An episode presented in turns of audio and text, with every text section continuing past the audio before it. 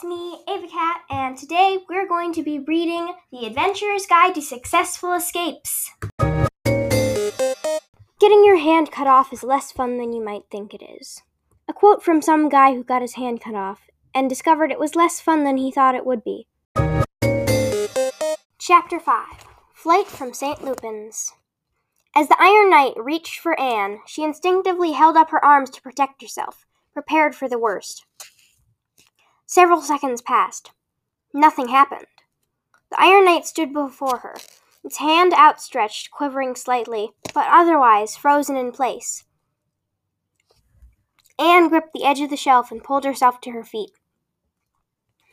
As soon as she lowered the gauntlet, the Iron Knight lurched forward and clutched, clutched at the empty space on the floor where she had been sitting. The Iron Knight regained its balance and grabbed for her a second time. Again, Anne raised her arms. Again, the Iron Knight stopped. Anne lowered the gauntlet. The Iron Knight began to move. She raised the gauntlet. The Iron Knight froze. Well, what are you waiting for? barked the matron.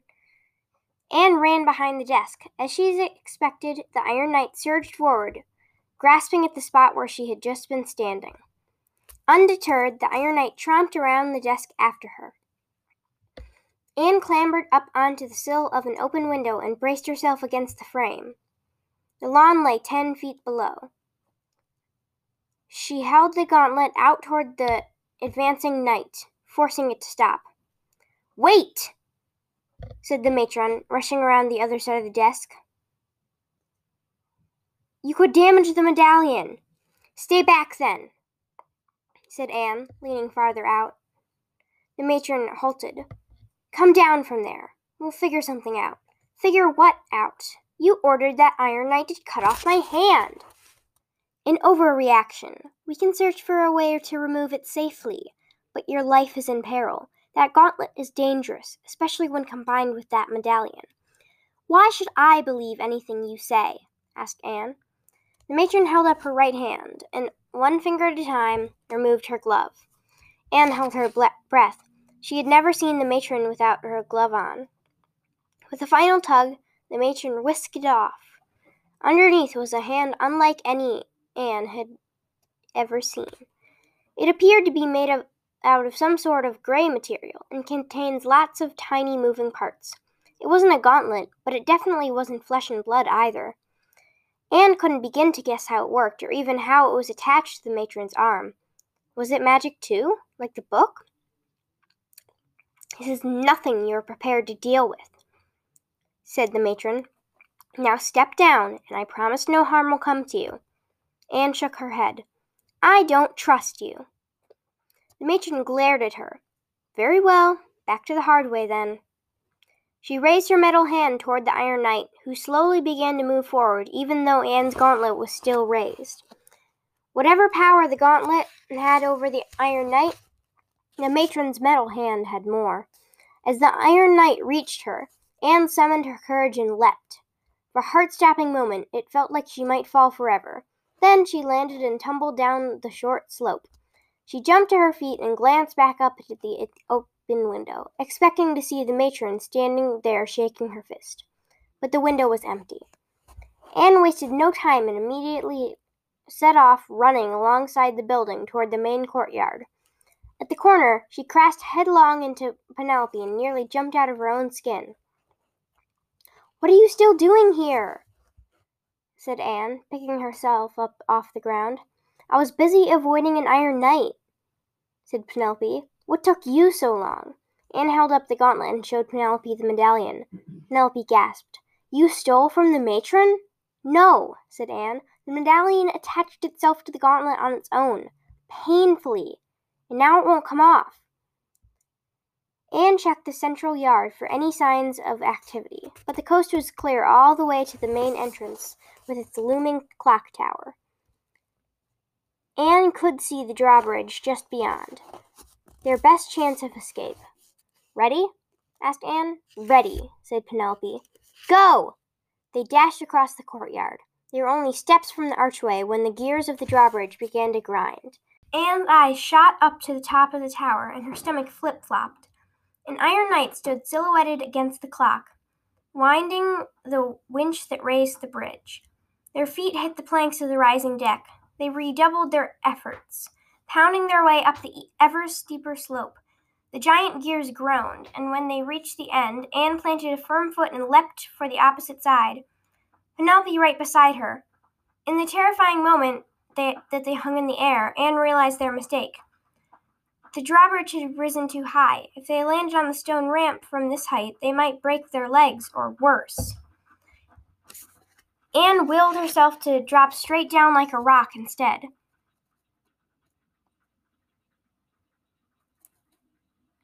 As she fell, however, she saw that Penelope had propelled herself closer to the other side, but not quite far enough. With a sickening thunk, Penelope's head hit the edge of the ramp with it, and she fell into the moat. A split second later, Anne smacked into the icy water. The the impact momentarily knocking the wind out of her. She struggled to the surface, gasping and gagging. Near nearby, Penelope floated face up, thankfully, and Anne grabbed her friend's coat. The moat was only fifty feet wide, and they had landed halfway across. Anne held onto her unconscious companion as best she could, using the gauntlet, and started paddling for shore with with her other hand. Anne was making achingly slow progress when something brushed against her thigh. She kicked out but didn't make contact. She knew what it must be, but she pushed the thought from her mind and paddled more frantically. Less than ten feet from shore, she spotted it out of the corner of her eye, a large rotting fin, circling back toward them. Anne stroked harder, but her arms were tired and her breath was coming in short, sputtering gasps. She maneuvered herself between Penelope and the oncoming shark, which disappeared between, beneath them. Anne felt a tug, but no bite. It had Penelope. Her friend jerked again and was pulled under the water. Anne held on and went with her. She struggled to pull Penelope back up, but the shark was too powerful. It dragged them down into the reeds at the bottom. With her lungs bursting and the cold quickly leeching away her strength, Anne pulled out her pocket knife, opened the blade using her teeth, and then swam past Penelope and stabbed desperately at the st- shark. Contact. The shark released Penelope, swimming away erratically. The knife lodged in its eye. Anne grabbed Penelope's coat with both hands and kicked furiously. Despite desperate for air, they surfaced at the edge of the moat. Penelope started to come around, and Anne helped her as they crawled onto the bank. Penelope coughed out a lungful of sore moat water, Anne checked her, her over for signs of injury. Luckily, other than a lump on her forehead from where it made contact with the ramp, she was fine. Pattern of tears in her coat showed the shark had only gotten hold of her clothing. Anne flapped her onto her back, exhausted. Let's call that one plan really bad idea, mumbled Penelope. The drawbridge gears started grinding again. Their pursuers were lowering the bridge. Come on, said Anne. Penelope had trouble rising on her own, so Anne put a steadying arm around her and helped her up, which was no small task given how much larger Penelope was than Anne. They started down the path leading to the dock, but paused when they noticed a, the swinging lantern of an airship in the sky, slowly sailing away from the St. Lupin's Tier. They were too late. Anne's heart sank. She dug the soggy book out of her coat pocket and looked down at the cover. The title had changed again. It now read The Adventurer's Guide to Running Far, Far Away. Wondering what that could possibly mean, she turned to the first page. The second ticket had disappeared, and in its place was a single word Hide. Anne steered Penelope into the trees, in the same direction she'd gone that morning.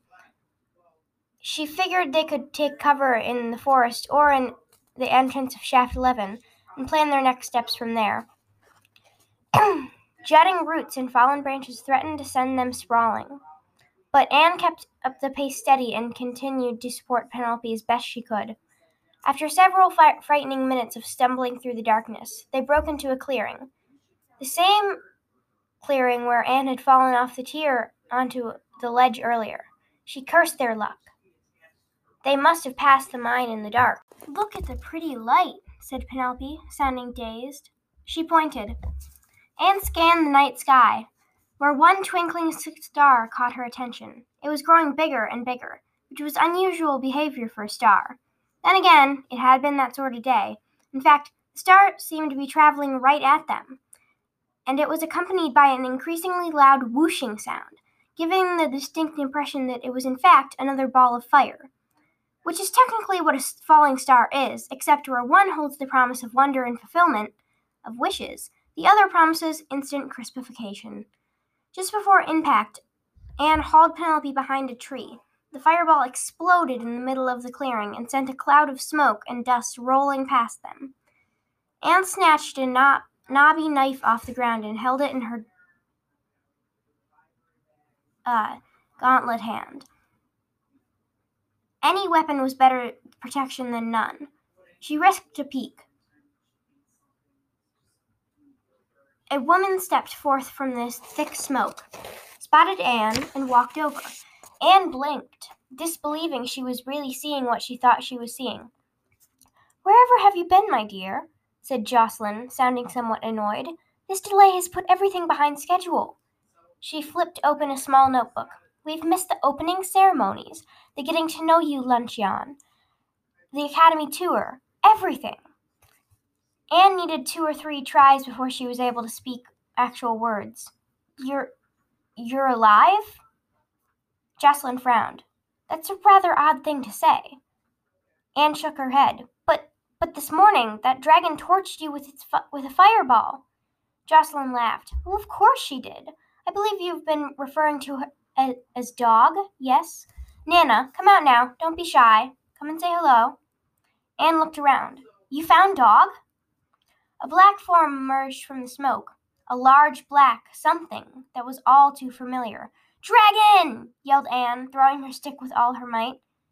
It soared through the air in a perfect arc and struck the dragon's thick scales and bounced harmlessly away over the edge of the teeth. The dragon lowered its head until its large reptilian eyes stared directly into Anne's. You're new at this, it rumbled in a deep, gravelly voice, so I'm going to overlook that. Wow, said Penelope. Dog got real big. Anne shook her head vigorously. You can't be dog. That's impossible. Nana is a phantom dragon, Jocelyn explained. They can change their size and appearance. She only disguised herself as your fire lizard so she can assess the situation prior to my arrival. You. you were spying on us? Assessing, dear. Nana is the Academy's dragon. She's here to help. Anne stepped back, not taking her eyes off the dragon. But she attacked me with a fireball. And you'd be a lot easier to hit if you stood still, grumbled Nana. It's hard to mount a rescue when you run away like that. That was a rescue? Naturally, you want to leave the orphanage, don't you? But you nearly incinerated me. Nonsense, said Nana. At most, you would have gotten a little singed around the edges, or maybe a nice tan. Actually, fireballs are a common form of transportation, said Jocelyn. Green ones, that is, not the red.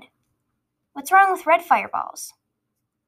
asked Anne. Red means dead, said Nana. It's the best way to reach those more outlying areas without it taking forever, said Jocelyn.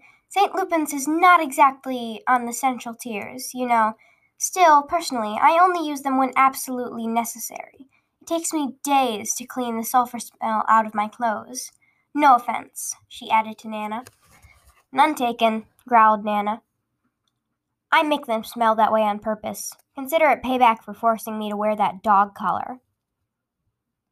Speaking of which, if you're not dog, then where is he? asked Anne. You you didn't eat him, did you? Nana grinned. Maybe I did. Goodness knows, I get paid little enough for everything I do around here. A tasty fire lizard steak would really hit the spot. Anne gasped. Now stop that, Jocelyn scolded Nana. I assure you, Anne, your fire lizard is perfectly safe back at the academy. We'll return him as soon as possible. A distant crashing echoed through the forest, accompanied by the sound of approaching footsteps. Very heavy footsteps. Were you expecting company? asked Jocelyn. Anne gripped Penelope's arms. It must be the matron and her iron knights. We're, uh, sort of in the middle of escaping. Understood, said Jocelyn. She turned to Nana. Three fireballs, if you please. Wait a minute, said Anne. By fireballs, do you mean. But it was too late. Nana reared back, opened her mouth wide, and belched flame. Okay, guys, that is it for this episode of The Adventurer's Guide for Successful Escapes. I hope that you join us tomorrow for another episode. Okay, bye.